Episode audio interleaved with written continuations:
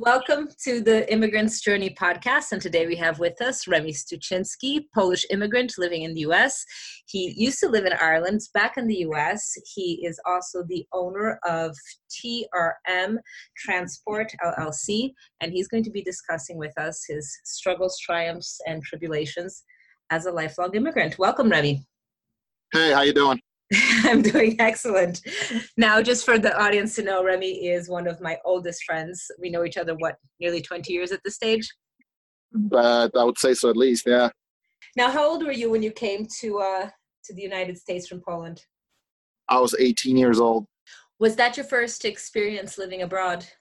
First experience, specifically, uh, probably one of the biggest things I ever done in my life is to do this because it was very far away and it was a country that I used to dream about, but I never thought I would put my foot on. What was it like when you were first there, when you first arrived? Oh, wow. It was uh, very overwhelming. People called me by my address because they couldn't say my name. so when I went to uh, institutions like Social Security office, which uh, you know, gives you your social security card, etc., which you have to have. Everybody in the United States has one. They they called me. You have to wait, and then they called me by address, and I got lost several times trying to drive around in a 1985 Buick, and uh, everything was way too big and way too strange for me. And uh, I I spoke some English, but it was more of a British English rather than the American English. Did you learn um, English in school, or was your mom an English teacher? What was the situation? Yeah. So my mom was an English teacher uh, in Poland, but she did not teach me any English. She sent me to like uh, one of her friends that was also a um, English teacher, and uh, this this lady taught me the basics of English language, and uh, that's that. I, I like I said, I, when I came over here, I I was able to speak, you know, simple sentences. I was able to work. I did not know the, anything really. So yeah, completely overwhelming. What made you want to stay? I did not want to stay. okay, so why did you stay? I at first was coming back and proud, so I came. I stayed the first time I came out here. I stayed for about three months, and then I went back, and I didn't come back for another six months. So the reason I kept coming back here was probably for the reason that most people come down to the United States is to make money and then spend it over in in our country right. of origin. So back then, uh, even till today, dollars worth almost four of, of, of equivalent equivalent Polish uh, currency. So back then it was even more uh, unreal. So basically, when I was here and I was making two hundred fifty dollars a week, that would be like three months worth of salary in Poland. That's amazing. That's a huge difference for sure. Yeah, and I was in love with a girl that I used to go out and when you know from high school times. So, I mean, when I came over, I was a big baller. You know what I'm saying? Right, right. You came back full of money. Yeah, and I used to love to, you know, basically party, and that's all I did was party and buy shit for myself and everybody else around me. And then when I was running out of money, I would just come back to the United States and work some. So when you came to the United States, when did you choose to kind of leave Poland behind and make the US more your permanent residency? When I met my second ex-wife. Okay. okay, that yeah, love is usually the reason why people travel and stay abroad. So that's yeah that, that that's a very uh, traditional yeah. route to travel. But then you guys ended up going to Ireland. Indeed, uh, we got kind of into the point to the point where uh, things were difficult because um, so I was not a citizen of the United States at that point. However, I was a legal resident of the United States, so I had the so-called green card. Yes. But my spouse was uh, was illegal.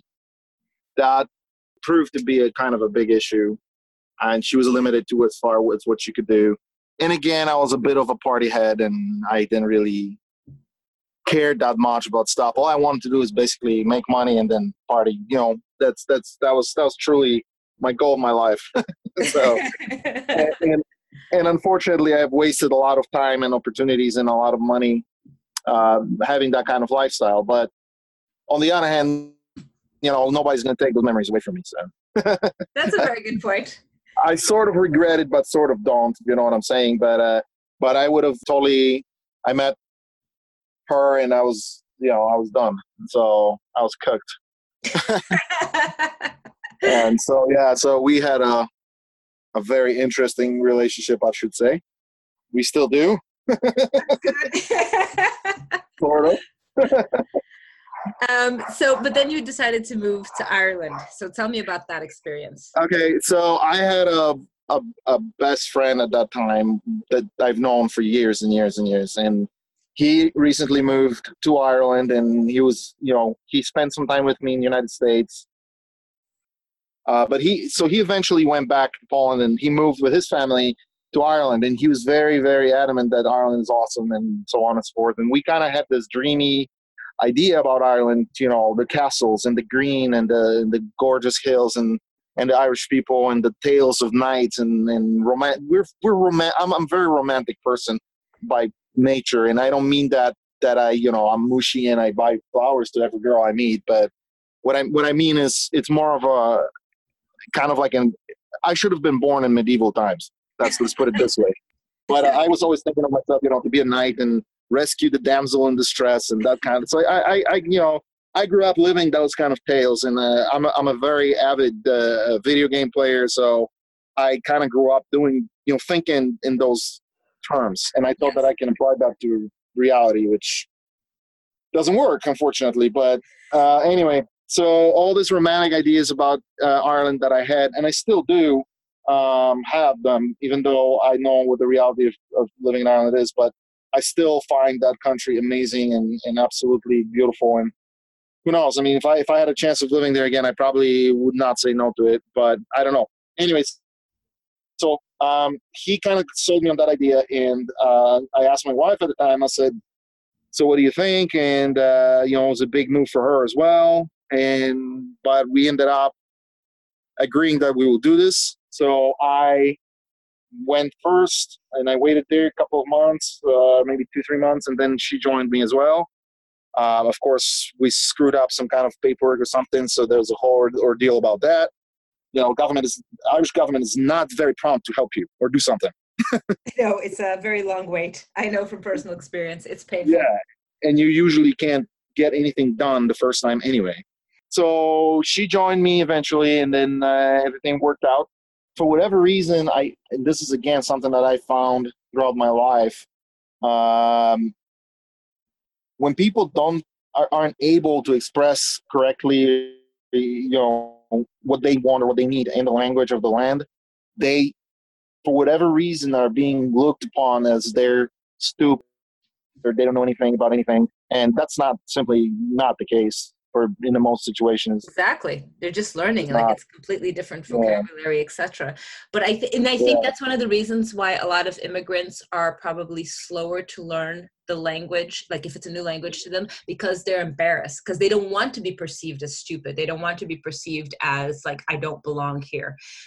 But the only way that you learn is through practice. And but let me tell you something. I don't think i've never seen intelligent people discriminate against anyone who's learning the language for the first time. No offense to the thick individuals I have known throughout my life, but it's usually people that mock people for trying to learn something new. But if you're if you're if you truly are, you know, thinking less of someone because they don't speak the language that you speak as well as you do, that just points to me that you're you're just a you're a limited person. You don't you, your your horizons are not very broad. Exactly. Now, contrast for me your experience as an immigrant in the United States versus Ireland, because really you've had two immigrant experiences in the US.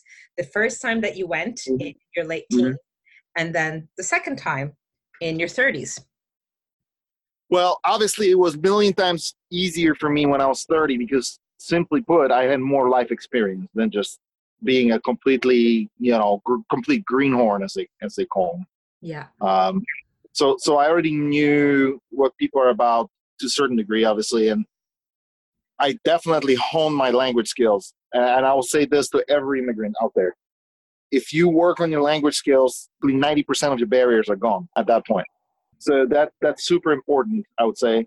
But um, again, so when I came to, to Ireland, I had way more life experience. So I was able to read people better. I was able to learn people quicker, if you know what I'm trying to say. Yes. Um, and, and I was able to discern things much, much easier versus when I was a teenager. But that's simply because of my life experience. The difference definitely was that I felt that Irish people were way more welcoming than the Americans. And that was to me kind of amazing because again, it went with the idea that I had about Ireland. You know how Ireland is gorgeous and beautiful and romantic and all that. Yes. So I worked at a I worked at a courier service, and I went to this lady's house to bring her her um, parcel. Her yeah, her her parcel or whatever, and uh, she's like, "Oh yeah, coming in," and she made me sandwich with with like crab meat, and I'm like, "What the fuck?" Sorry, pardon my French, but I was I was absolutely taken aback. I was like, who does this? Like, she's gonna like rape me or something? She was older. I mean, she was kind of hot too, but, but, you know, in a milf way. And, and I was just like, what is this woman doing? But no, she just offered me a sandwich, and we sat down and we chatted a bit, and that was it. And I'm like, my goodness, this would never happen in the United States, never. Do you um, think this would happen in some of the southern states? Because I find that there's a difference between the hospitality and like the friendliness of country people versus city people. Right, right. And then I was just going to say that exactly. Now that I I moved from northwest and um, of America, so like Illinois, Wisconsin area yeah. down south. Well, now I live in South Carolina, and, and people in South Carolina are way more welcoming and way more okay with people, with new people, as long as you don't rob them the wrong way. I mean, they're very, they're very particular, and it's definitely to move, moving down south in the United States is is like moving country, literally. Okay. I mean, a guy, my my neighbor that is my best friend now. The day I showed up there with my semi truck, and my semi truck was literally filled to the brim. Now, for all the Irish people and for all your listeners that live in Ireland and never been in the United States, uh, American semi truck is approximately 85 feet long with the trailer. That's massive. So, and 13.6 high. I mean, it's a big box. And then the trailer itself is 53 feet long. So it's not your yoki pokey lorries that are running around Ireland. uh, and no offense to that, but eh, I mean, seriously. And we, you know, we have the long nose in the truck versus the over cabs in, in Ireland, etc. Yeah, and since I and, and since I have a transportation company, I always come back to that a little bit. But the guy comes out and says, "Hey, my name is Wilson," and uh, so he's, the guy comes out. He's, "Hey, my name is Wilson. If you need a hand." I literally offered to help me to unload a semi truck. I mean, who does that? Nobody does that, especially not in the United States. I was I was shocked. I was shocked. And uh, we're we we live right next to each other, so home to home. There's maybe a gap between my land and his land. There's maybe 20 feet, 25 feet, something like that we got so close with with with them. They're a young couple. They're working on a, on their first kid, and us being a little bit young, older um, couple. Anyway, so I I have never ever experienced this in the United States before. However, I experienced something similar in Ireland, and I and I have met a lot of people in Ireland that were super helpful and super nice to me. Uh, and I'm sure it helped greatly. That again, I, I'll go back to the language skill. If I didn't have a language skill, I don't think I would have I would have fared that well in Ireland and uh, I, you know, later as I as I lived there, I moved on to my own. I'm kind of I'm that kind of a person. I'm a very um, I have a very uh, how may I say it? Um, yeah, I'm a hustler. I'm a very hardworking person, and I I work hard and I and I like to make money. I like money and I like to spend money, and that's the truth. I know you like to spend money. you know that. You know that very well. So, but uh, you know, the more money I make, the more money I can spend. So yeah. this is even better. And I always said I'm never going to be a money collector because I, I, I find that stupid. Because when I die, what is what is it good for? Absolutely nothing. So so I might as well make memories rather than just collect money and be some douchebag. You know. Not that everybody that collects money is a douchebag, but you know what I you know my you know the gist of what I'm trying to say. Yeah. I don't need to be a billionaire. I don't, I don't need that. With Ireland, Ireland is smaller, way smaller than United States. It's so much easier to disappear in the United States. It's like you you you literally are feeling like just another number in the queue. And in Ireland, it's completely different because everybody's more familiar with you because even the area you live in, if you live there for long enough, everybody's going to recognize you, know who you are. And one way or another, they will accept you, whether whether they accepted you at first or not. I love the the feeling of sm- of smaller place in Ireland. I, I love that, especially if you have everything accessible to you as far as like modern, you know, stuff like I don't know, like going to an Italian restaurant or having a gym or or all the modern know, amenities. Exactly, stuff that makes civilization civilization, basically. So let me ask you, you you've said loads of nice and positive things about Ireland, but what has been the mm-hmm. most difficult obstacle that you had to overcome in relation to doing well in Ireland during the time that you were here? The most difficult thing that I that I found in Ireland was the dumbasses that work for the so-called government social stuff uh, institutions and and and and if my my pump for hot water broke in my apartment in Ireland. Yeah. It took uh, two weeks to come and fix it. Two fucking weeks. Without I'm like, who, who who are you people? Like, why don't you just get on it? You know, it's like, oh, okay, I'll be there on Thursday. He just forgot to say which day of the month, which Thursday of the month. I'm to tell you something. I'm to tell you a story about a friend of mine. So a friend okay. of mine's uh, building a house in Fermanagh, right? And he got mm-hmm. this tiler to come in and do the tiles in the bathrooms and the kitchen. Yeah. This fella kept on promising that he would come and didn't come. I want to say he strung him along for like about six to eight months. No exaggeration. like the level of poor customer service amongst tradesmen is unreal and it's actually quite notorious in this country. Like they'll just fob you off because if they don't need the money they, they don't care to be doing the work. It's really exactly.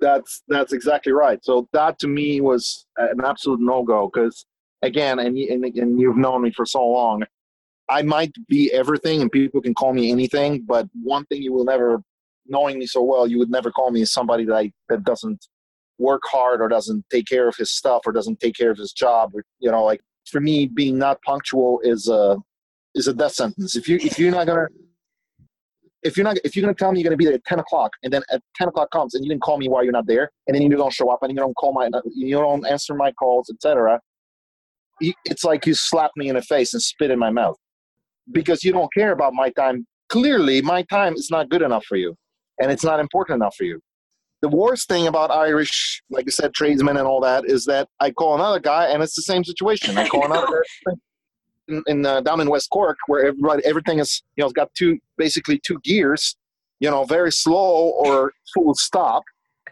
That's it. You just don't have any other speeds, and you know, so it's very frustrating to get that done. The other thing, like I said, is the is the people that's supposed to help you.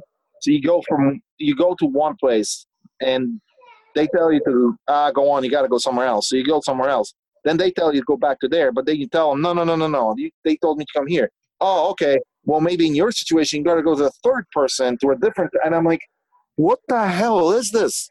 and, and, and the people that's supposed to know the information that you need don't know the information that you need. The bureaucracy in Ireland is atrocious. I will say this: I kind of understand why they have all this red tape, and that's because Ireland is a very socially oriented country. So, like welfare wise and, and, and all kinds of perks for the for the people that live there, resident citizens, etc. It's it's unbelievably more than it is in the United States. you in the United States, you're in Dole for six months, and if you didn't get your job in six months, bye. Yeah. No, nobody cares. You live on the street if you have to. I mean, it, it doesn't matter to, to, to the government. So you can ask for extensions and blah blah blah but it only trust me people that you know can't can't cope with themselves do that kind of stuff you know if you ha- if you if you have not found a job in the united states in six months there's something totally wrong with you like you need to go check yourself out because the ease of you know the ease of getting job here is crazy well that's that's that's a positive thing that there's plenty of employment I mean, I suppose some people are not willing to do any type of job, especially if they there have a level over a certain point. But right, so you know, I you I I think you're kind of nailing the point, and I think this is also probably something good to, to for everybody to hear. Just because you know, just because you're highly sought after, I don't know, specialized skill person in, in the country of your origin or something like that, that doesn't mean that that's going to happen for you in the in the next country that you live in. Sometimes you have to quote unquote stoop down to do something completely that you you know that a monkey can do, as they say, or, or you know, or a chimp can do. Because like, I, and again, you know me, and I've I've been a janitor, I've been a ditch digger, I've worked for contractors. I, oh my god, I I mean, I think I've done everything that can be done as far as menial work, except flipping burgers. That's the only thing I have not gotten done. I even worked as a as a as a uh, I, I forgot what they call it, but anyway, my job basically was to stack bottles on shelves that I looked fine for people to grab them. I mean, again, zero brain power for that, zero any power really for that. But I did it. Why? Because I don't like to not work. I don't like. I'm I'm one of those guys that if you don't work, you don't eat. That's it. Not that I haven't been on dole before, because that would not be true. no, but sometimes you're just stuck and you need in between. But like even when you were here and you were on the dole, then once mm-hmm. you could once you saw that you weren't getting the job here, you went back to America and got yourself a job there. Oh, absolutely I did. I couldn't stop that was one thing that completely turned me off from continuing living in Ireland was was the lack of work. I yeah. mean, I got it got to the it got to a point of ridiculousness where you know I, I stood in line every week for 150 euros to get on my on my you know for my dole. And don't get me wrong, I'm grateful for the for the the matter was that I got very complacent with that, and I not that I didn't seek work, I did, but if you turn down over and over and over and over and over again, you know, it's just yeah. at some point you don't want to do it anymore. You just go like, the hell with this, you know, why am I even here?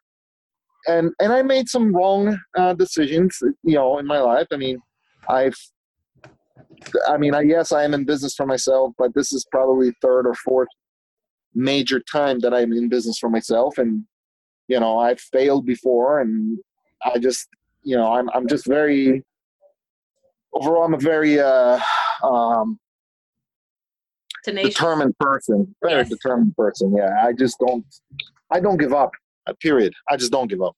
Let's talk a little bit about that and your experiences in trying to get a business going in the United States, like the first time when you were working for a franchise, and then the second time mm-hmm. around. and why do you think you were never able to go into business for yourself in Ireland?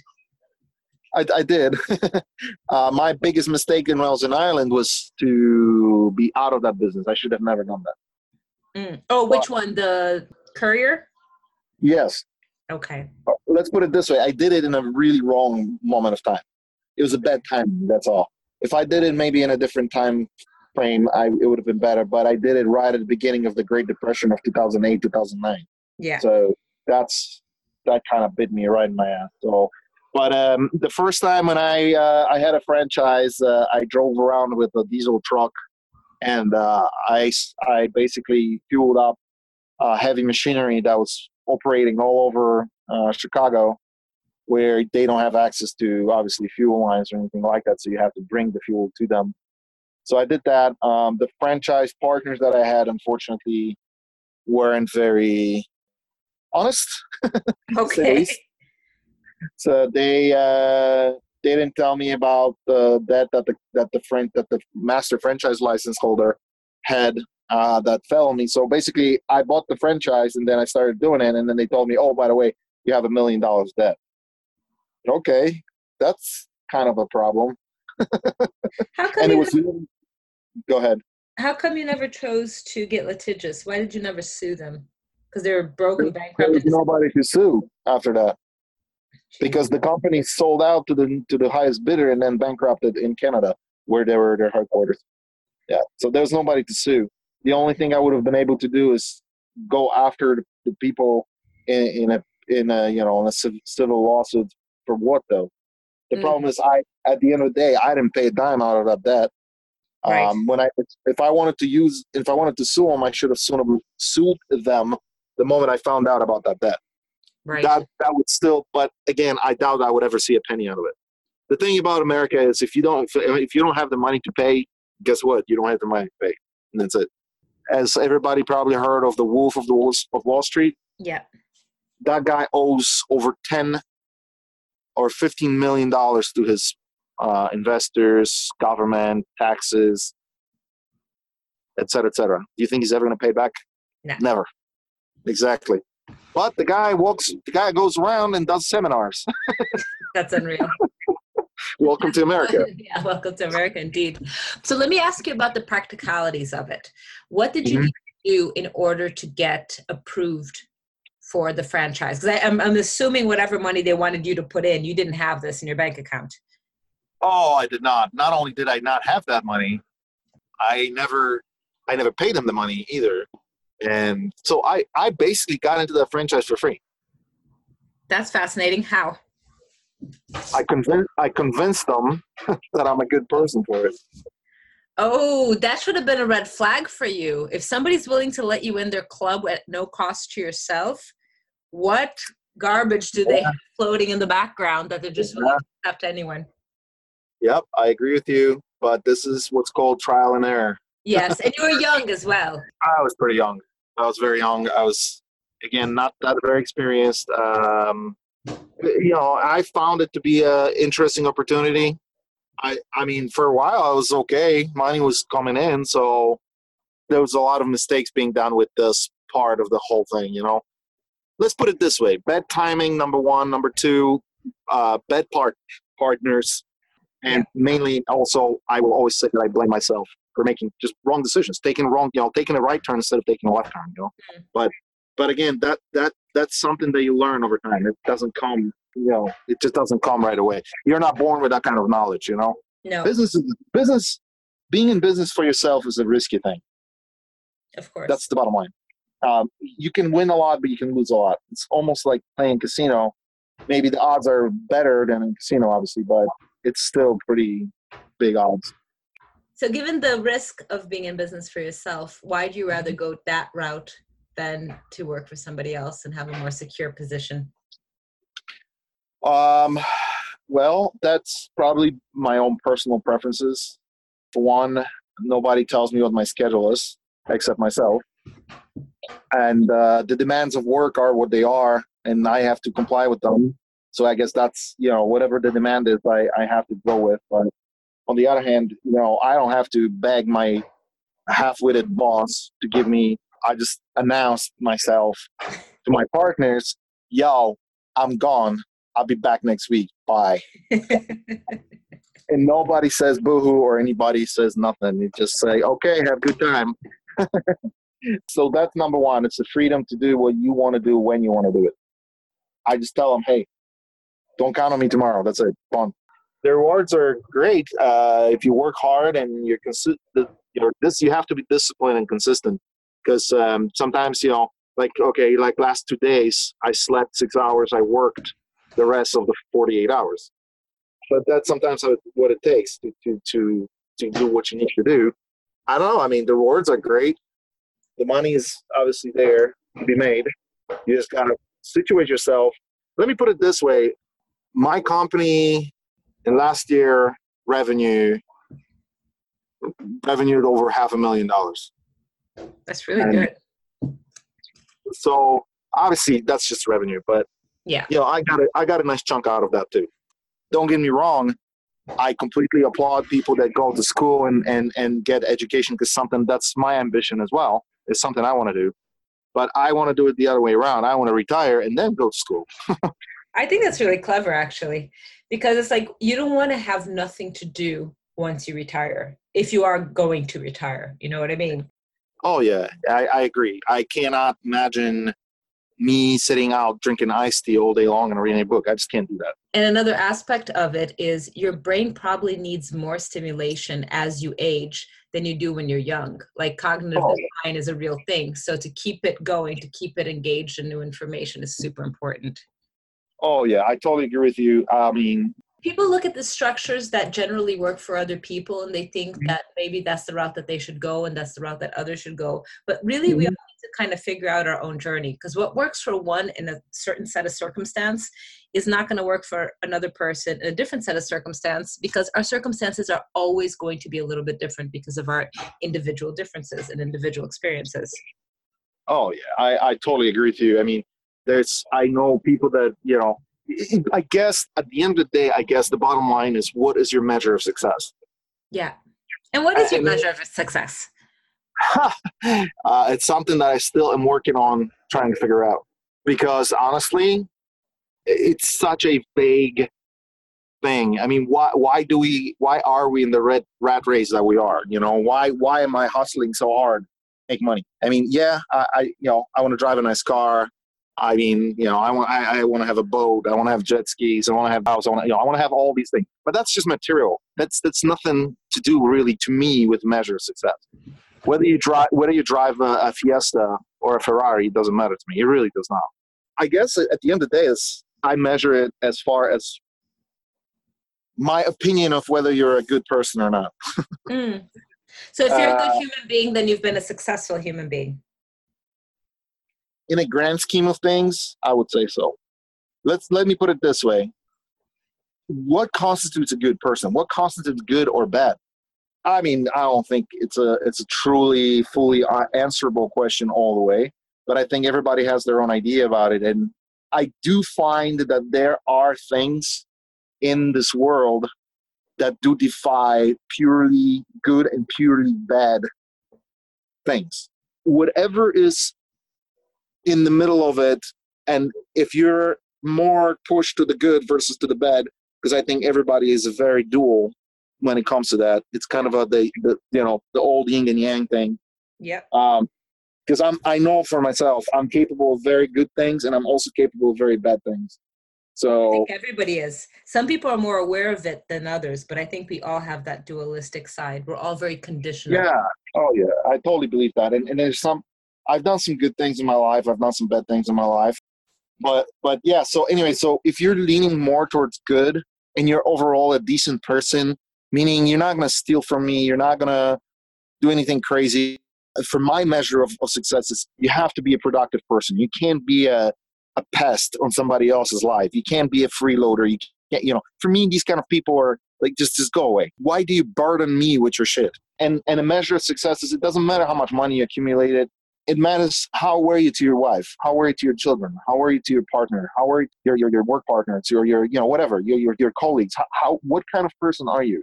But again good and bad are a very uh, subjective thing. They're not they're not objective things you know for instance an insurgent in, in, in iraq okay in the united states obviously that that person will be 100% vilified and it's a horrible prank to kill our good boys okay? Mm-hmm. but for the Iraqis, he's a freedom fighter. See what I'm saying? Let me ask you this now. What shifts in your thinking have enabled you to push through resistance and succeed in life? I definitely had to moderate and check myself completely. Explain Especially, what you mean by moderate.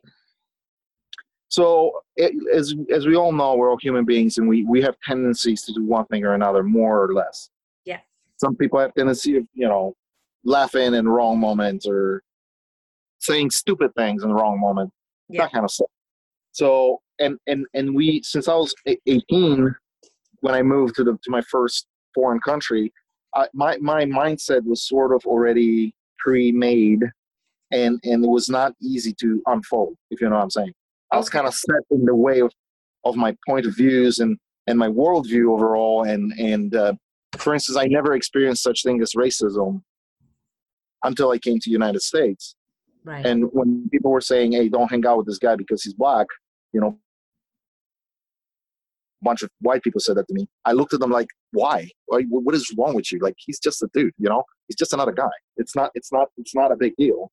Um, and I did hang out with the guy just to spite them because I found that stupid and ignorant. And I think racism is overall completely stupid and ignorant. It has zero basis in anything. I had to depolishize myself in a certain sense and integrate myself into the society that I live with. So it was a conscious effort. Absolutely, it is. Absolutely, 100%. Like, for instance, I stopped getting mad at people that didn't want to drink straight vodka with me. you used to get mad at people for that? That is Horrible. mental.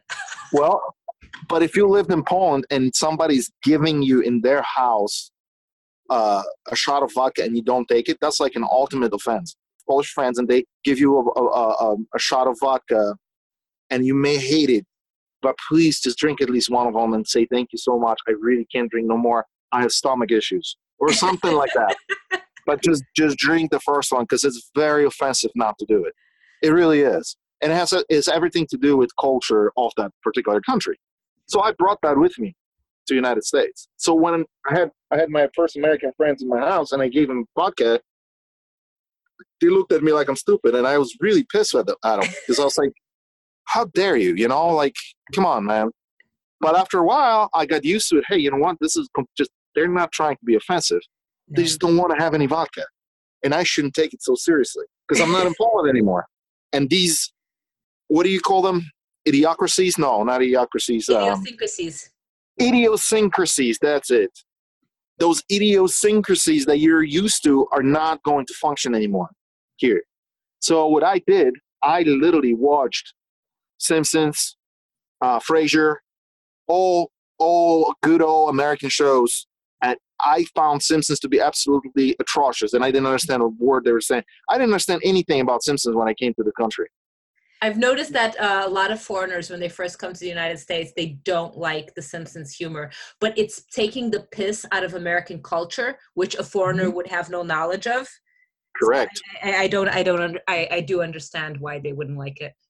So, and and I was kind of a recluse at work. My first job was in a warehouse, so nobody wanted to talk to me except a black guy, Ironic, ironically. And he was very, uh, what we refer to as uh, blackety ghetto-licious. I like ghetto-licious. That's a great phrase. So I did not understand half the, half the shit he said to me. Because he, he, spoke, he spoke pure Ebonics, man. I mean, you know what I'm you know what I'm talking about. You experienced the United States. You yes. know what I'm talking about yeah, at first you don't understand a word. I mean, I didn't understand a word. I mean, I said trousers for pants, and I said dart for dirt. You know. and here I had I have a guy, you know, that that is talking, you know, his beautiful speech, and I'm just like, huh? yeah, I don't know what you're talking about, but anyway, um, I had to I had to modify all that. I had to drop the culture that I brought with me to a degree to be able to to be able to you know adapt myself to to the society I lived in, and I had to start doing American things like I don't know eating chips and hot dogs, which I'd never done before, and I, by chips I mean crisps, and you know that kind of stuff, and in watching the game, which I didn't really care about, and stop talking about soccer constantly because nobody gave a shit, and, you know, and, and, and that kind of stuff. So I started Americanizing myself, and, and truly, deeply, that was 100% my own conscious volition. There's mm. no because because I wanted to be successful, and especially when I decided I'm going to sit, I'm gonna this is going to be my country. Uh, yeah, definitely, I had to push for that, you know. And it was it wasn't that easy at first, but it's not that I lost my Polishness.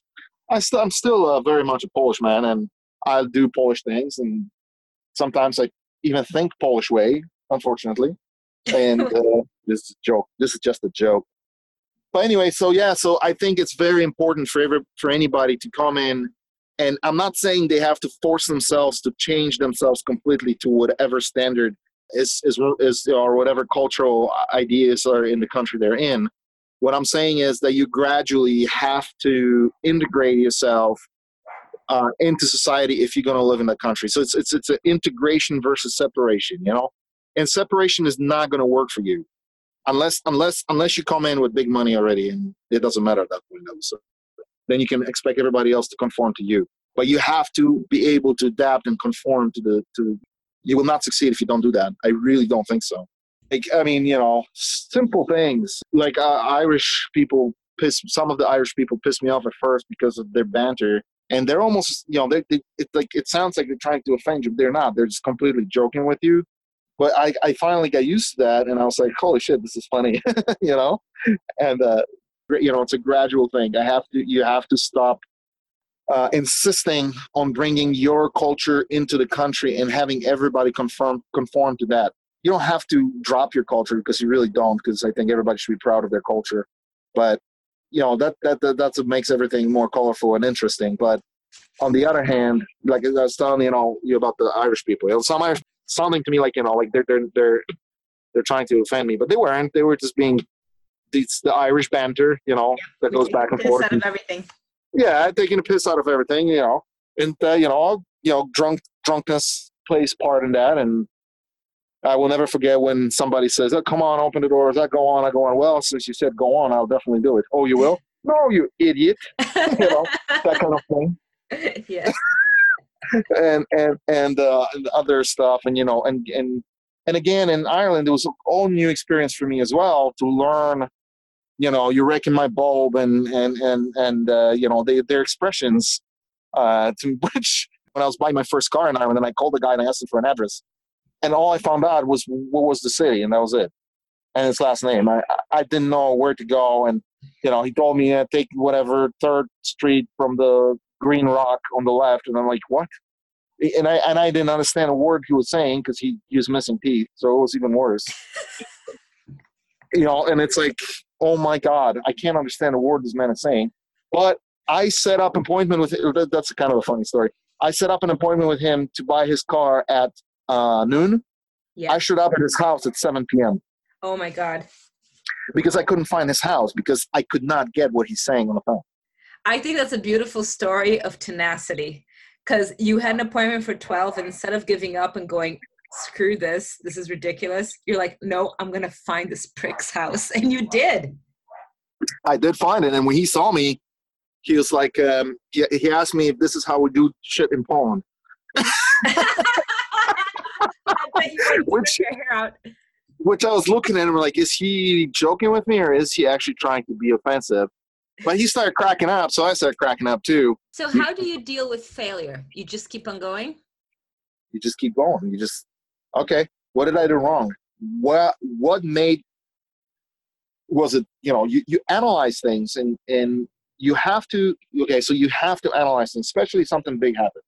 Your attitude really doesn't change much. You, you know, it's just uh, you're just doing the same thing over and over. Very systematic. As long as nothing goes into chaos, there's no reason for you to revise anything. Right. Nothing's terrible. Right, right. But if something big happens, you go you go to work, and then all of a sudden they say, um, we're out of business and pack your shit you're done okay now you have to start analyzing first of all forget about circumstances forget about bed timing forget about all of this because this is outside of your control completely and if you're going to focus on that you're always going to in your own mind you're to create this victim attitude saying you things were done to me or somebody did something to me or i was wrong then blah blah blah. Forget about this. People will wrong you all your life you know? Uh, businesses will go out of business. I mean shit will happen. That's it. It's out of your control. What you need to analyze is your own behavior. What happened that i ended up in this situation?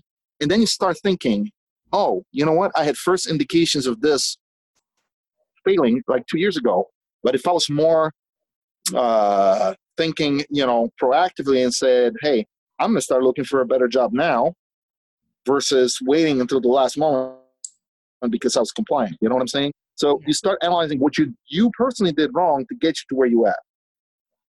And I don't think you can ever get rid of mistakes overall. If you hear about these huge success stories, people they usually went through turmoil and hell. Absolutely. And back. That's the pattern. You, it, it, you know, try, you try something, you fuck up, you get up and try to learn and you do it again. And that cycle yep. keeps repeating. And you gain some edge every single time you get up and try again because you've learned something. Yeah exactly. That's exactly right. And and that's that's exactly what i'm saying. Forget about blaming everything around you. Blame yourself for your own failures. Blame your own decisions for your own failures. Like with my first franchise. Yeah i had bad partners screw it yeah it was bedtime screw it yeah they cheated to, they, they lied to me okay screw it then they went back and screw it, screw it all, screw it all. What did I do to get myself in this situation? Well, for one, I said yes to it. For two, I ignored ignored red flags, like you said. You know, Yeah. three, I could have sensed that something is going wrong, probably two, three months ahead of time. Mm. But but I ignored it. I chose to ignore it. Why? Because I got into routine and I got complacent, and the money was okay, and you know that kind of stuff. So it's hard. It really is. And, and you know, you look at people uh, like I don't know, super successful people, like I don't know, Steve Jobs, for instance. I don't think he was a successful man because at the end he was dying alone, and I I think he was not successful at all. But money wise, he definitely was. Okay, one of my role models, uh, Alan Sugar. Alan Sugar is a man that started the Amstrad Empire. It's a it's a it's a British company uh, that started in yeah, well, he was around in 70s already, but they boomed in 80s and 90s. They're still around and they still make stuff, but it was an electronic company. The guy literally knew it's like he was a magician when it comes to reading the, the market. Okay. He knew what people gonna want before they knew what they're gonna want. Put out a product. So guy was super successful, but he went through a lot, a lot, a lot of downfall, you know. I, I recommend everybody to go and, and watch a documentary on Alan Sugar definitely very very good business model for sure to, to follow. All the great men and women of the world you know they all failed miserably many times over. If you fail imagine this is what i always imagine if i fail miserably yeah i can be pissed about it for a couple of days or whatever. You you move on from that point and you just go on and say it's an english class and you're learning vocabulary and grammar okay you learn and learn and learn and you kind of know it, but not really. But you mm-hmm. kind of can talk to people and all that. Well, that's cool. And you go and you do your exam and you fail that exam. Well, what do you do? You Got to study more. You study more, you go again for an exam. Now you pass the exam, you're good. Yeah? Same thing with failure in life and, and in business specifically. Okay, you failed. Fine. Scratch that. Don't make the same mistakes find new partners, find people to work with, get on with it. That's it. Next time, you're not going to fail at this. The last thing you want to do is beat yourself over something that you you failed at, even if it's your blatantly your own negligence and fault. It doesn't matter. Next time, you will know not to be negligent. That's I mean, exactly right. there's you know we everything that we learn is based on failures. Everything. From the from the wee tiny little baby. The only thing that we know for sure when we are born is to how how to how to get milk from your mama. That's it. We don't know anything else. Everything else we learn by 100% failing at it. Imagine how many times you you fell when you were learning to walk Exactly. you know and i don't want to sound like some fucking cliche you know frame on a desk of some idiot in the in a, in a, you know some office or something you know failure is just the road blah blah blah you know like i don't want to i don't want to say that i don't want to sound it, is, it is part of the road to success. You don't reach success without fucking up. That's just reality. you, you can't you cannot if you if you no there's a one way that you can reach financial success without ever failing at it and that's when you're born into what's called old money Yeah, but you but you didn't reach it. It was given to you. Exactly. You didn't do any of that. So another flipping awesome example of people that really made themselves is Mark Cuban. Again, I, I, I urge people to, and he is a offspring of an immigrant as well. So uh, another, look at Elon Musk for crying out loud. I know. Unreal. Speaking of, speaking can of talk- immigrants, We can talk about Mark Cuban next time. I'll ask you one final question. go for it. What do you know now that you wish you knew when you first moved to America? That you know, I kind of was wondering about that too. What would I like to know? I mean, you know what? I would like to know, regardless of whether I moved to America or not. I would like to know what I know now when I was 18. I know. That's you and me both. I mean, I'd, I'd get so much more tail for one.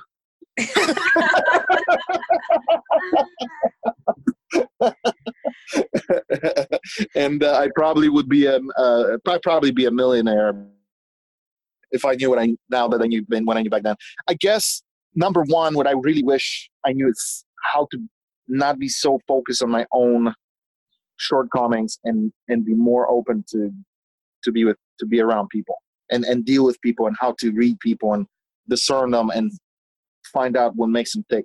Because I'll tell you this: all of my businesses that I ever started, I did it with zero money. Just so everybody knows. That's really I- impressive. It's not like I worked my ass off and saved hundred thousand dollars and then I worked and then I started my business. Nope.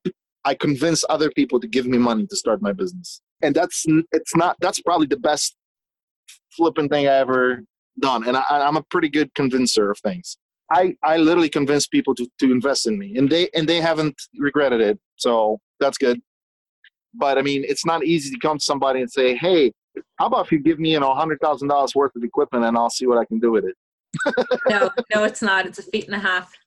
So right there, you know, you, but again, this all has to do with attitude and how you talk to people. So I guess this is one thing that you know you have. I wish I knew when I was 18. I wish I knew how to network with people that I can do it right, like I can do right now. Everybody I meet has a friend that can do something new or something else, or it, it's like almost. Imagine you have this huge library and every single book is perfect for one particular skill or one particular topic and all you need to do is just find it and pick it up and then it'll be perfect so that's what i wish i knew back then is how to really network with people and use their abilities to to to mutual advantage you know what i'm saying because i was Yes. never i was never i wasn't born with with money um, i come from a very poor family even in poland we were poor so that gives you an idea there you know I, i'm not super intelligent or anything like that i'm just an average guy I really am. Uh, it's there's nothing extraordinary about me. You know, if you see me on the street, I'm just a chubby old Polish guy that's rolling around. That's it. It's, it's- yeah, I mean, seriously, there's there's nothing really so special about me. The only the only thing that I find, again, that I wish I knew is not to be so self-absorbed when I was younger. Um, and I think it goes for everybody um, and, and especially like I said, if people are immigrating from, from other countries to Ireland or United States, it doesn't matter where they're going. They all have one goal in, in, in, in their mind to make their lives better. Yeah. And the only way you can do that is by networking with people, by being a, a, a people person, not a not a recluse. If you're gonna separate yourself, you're not gonna you're not gonna be able to accomplish anything. There were opportunities in my life that I said no to because I chose emotional involvement versus practical stuff, you know? yes. But but I think everybody don't makes those mistakes. Um, and like I said, all you can do is just learn and and don't lose yourself in all of it too. That's I guess my my best advice because you got to know what you want. You can't lose your idea of what you want from life. You know, it's very important that you don't lose your vision because if you lose your vision, whatever it may be, it doesn't matter how high or how low your bar is. It doesn't matter. If you lose that vision, you're not going to accomplish it. No, you need aims. But the thing is, I find with most young people, and it certainly was true of me, I had no vision when I was young. I was fucking lost. That's the truth. And I mean, I, I remember. Uh, I don't know if you want to say more about this stuff or not, but well, you know, I remember when I met you, and you know, we both were crazy. That's true. Yeah, You know, you were you were crazy for different reasons. I was crazy for different reasons. Exactly. Both had our baggage and our trauma, and we were pretty mental. thought we were. That's definitely true. but anyway, it all works out in the end. I mean, uh, you know, again, you, can't lose your vision. You have to have good motivation. Like my motivation, I I I made my motivation to be a good family guy. You know, and that's it. That's Mhm. I guess what I always wanted. I, I and didn't really. that. You achieved that now. You have two kids and you Yep. your missus, and it all worked I- out in the end. I have two. I have two um, spoiled, rotten children. Uh, they're in their twenties, and they every year their cost is going up. They say that you're done parenting when your kids reach 18. That is bullshit. That is the biggest sack of shit ever. I mean, okay, okay. Uh, listen, let me put it this way on this on this part. If if you're if you gonna and again, I'm not judging anybody's parenting skills or their ways of parenting, whatever. None of that matters. But I okay, so I paid my daughter's tuition for school. Yeah. Out of pocket, which I don't know if people know. In, in Ireland, but it costs a lot of money in the United No, in States. America, it's stupid money. Everybody knows that. Education is pretty much money. unaffordable there. It's it's insane. So thank goodness that I do not good enough to pay her tuition. I also she also drives uh, a decent car uh, that I pay for. I pay for insurance. I pay for her cell phone bill. I pay for her half of her apartment. I pay, I mean, it's basically like having another full grown family. Thing. I told her if she gets pregnant, I'm done That's it. because I will not support everybody. That's not going to happen. At some point, you need to learn responsibility.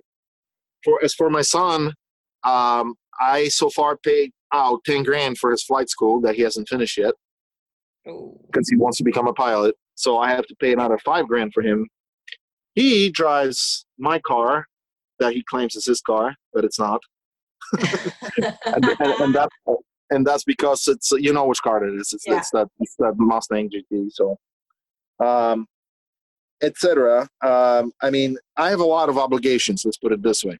But ob- I, I, I will say this: if you if you're gonna tell your children, okay, once you're 18, you're out, you're doing your children a huge misservice or or disservice in this day and age of where we live. It may have been good and okay 40 years ago, but right now it's just not going to work.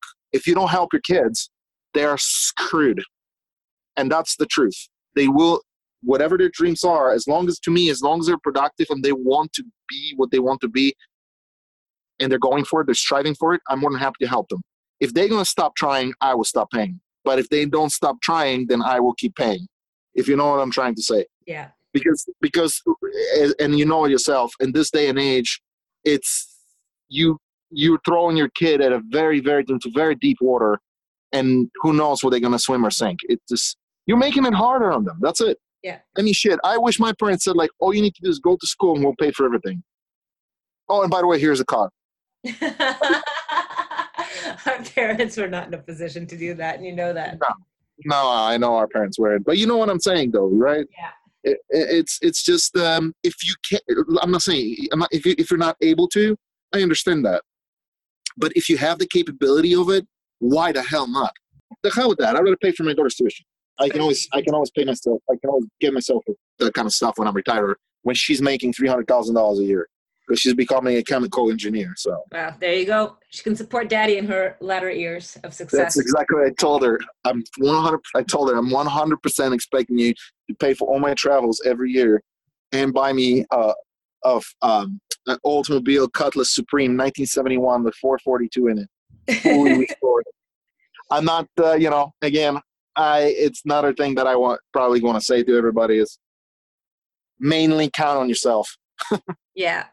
With everything because you never know at the end of the day. So. Thank you so much for chatting with me today, and we'll do this Mhm. again. And I think next time maybe we'll chat a little bit more about the details of networking and Okay. getting, getting over your self-absorption as a young person, because I think that's a really useful uh, conversation to have. I think that's a Yeah. a lot of young people have, and it's good to get notions or advice from people that are older and have been where they are. Oh yeah. Okay. No problem at all. I mean, It would be amazing if a year from now you can come to Ireland and we'd be doing this in my studio and the recording will be perfect. That would be great. Like I told you, I, I already feel like a celebrity. So. Thank All you right. so much for All chatting today. absolutely, and good luck to everybody. Good luck to you. Thank you for having me, and uh, till next time, take care. Cheers.